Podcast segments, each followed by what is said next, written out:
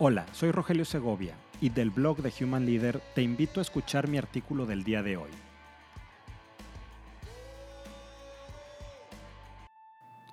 Cultura y liderazgo.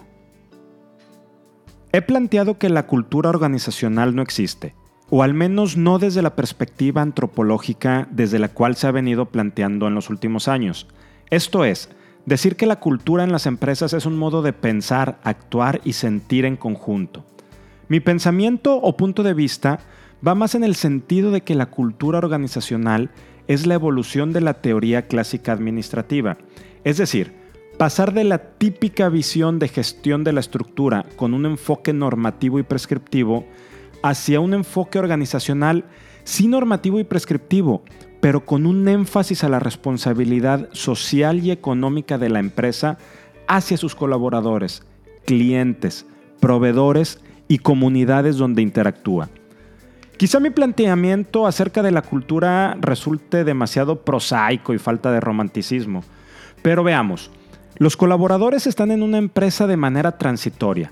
Son motivados por temas económicos, es decir, recibir su salario, y sujetos a una normatividad como es un contrato de trabajo, normas y reglamentos internos, que existe desde mucho antes de que el colaborador llegara a esa empresa Pensar que todos los empleados tienen o tenemos un sistema de valores, de pensamiento, de actuar y de sentir en común, creo que podría resultar un tanto excesivo. Pero, ¿qué es lo que busca un colaborador de su empleador?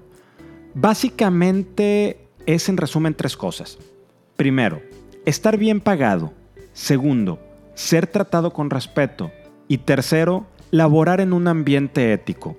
Con independencia de nuestra forma de pensar y sentir, esto se consigue a través de un conjunto ordenado de normas y procedimientos que regulen el funcionamiento de los miembros de la empresa, asegurando su cumplimiento a través de un sistema de consecuencias que refuerce aquellos comportamientos esperados, pero también que desincentive los no deseados.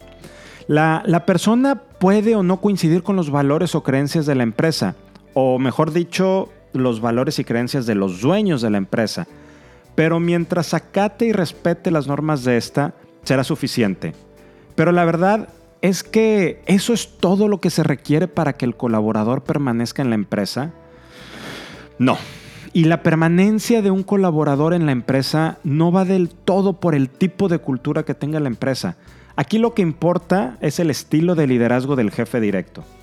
La cultura, Vista como yo la planteo, sirve principalmente para dos cosas.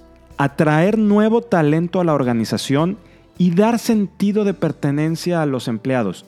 Esto se logra con un sistema normativo claro, sencillo y predecible que se esté dispuesto a cumplir, ya que otorga a las personas sentido y entendimiento, lo que a todos nos hace sentirnos parte de algo. Pero el liderazgo del jefe es lo que genera la permanencia en una organización. Tan solo recordemos aquel dicho, no se renuncia a la empresa, sino al jefe. O lo que es lo mismo, no se permanece en la empresa, se permanece por el jefe. ¿Y a ti, te gusta trabajar para tu empresa o te gusta trabajar con tu jefe? Porque hagámonos esta pregunta para ir finalizando. ¿Cuántas veces al llegar a un nuevo trabajo nos hemos encontrado ante un cálido y cercano proceso de inducción y bienvenida? folletos y manuales elegantemente plastificados que muestran con una tipografía muy fina la misión y valores de la empresa para descubrir a las pocas semanas que nuestro jefe es un pequeño tirano arremolinado detrás de su escritorio. La cultura nos llevó ahí. El liderazgo es lo que nos hace partir. Si te gustó este artículo, ayúdame a compartirlo para conectar con muchas más personas. Y si quieres contactarme, escríbeme a rogelio.humanleader.mx. Nos escuchamos la siguiente semana.